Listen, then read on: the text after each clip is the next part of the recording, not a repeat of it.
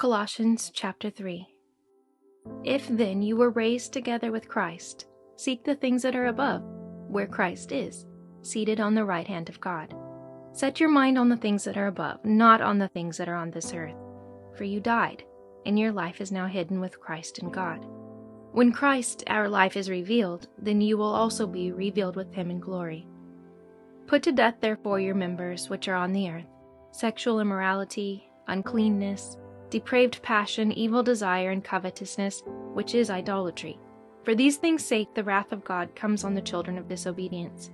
You also once walked in those when you lived in them, but now you also put them all away anger, wrath, malice, slander, and shameful speaking out of your mouth.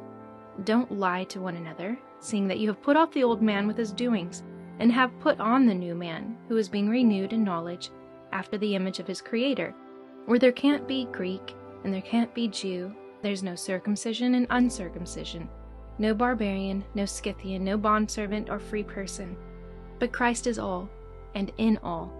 Put on, therefore, as God's chosen ones, holy and beloved, a heart of compassion, kindness, lowliness, humility, and perseverance, bearing with one another and forgiving each other. If any man has a complaint against any, even as Christ forgave you, so you also do. Above all these things, walk in love, which is the bond of perfection. And let the peace of God rule in your hearts, to which also you were called in one body, and be thankful.